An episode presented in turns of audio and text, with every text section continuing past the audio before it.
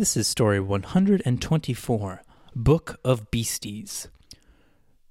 Chapter 24 from the Book of Beasties The Boonarip. Boonarips are large, flat monsters. Their skin is mottled brown on top, similar to the flounderfish, and pale on the bottom.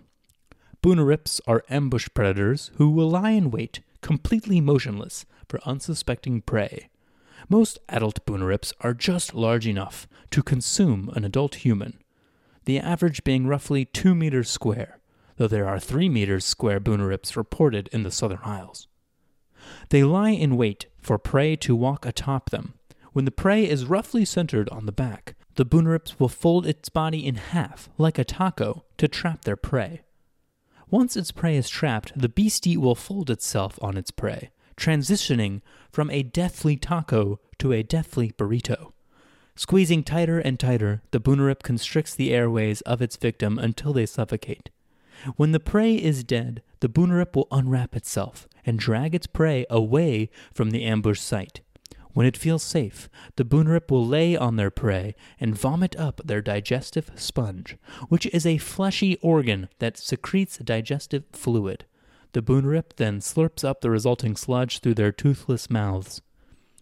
A boonarip need only feed a few times a year, for they are cold blooded and quite inactive. They mate in late fall every third year. They gather in a different location each year around the continent. We are as yet unsure why the location changes or how the creatures navigate to their changing mating grounds. Boonarip flesh is of poor quality and is not recommended for eating. However, their flat bodies and simple anatomy make them ideal crafting materials for flesh golems and the like.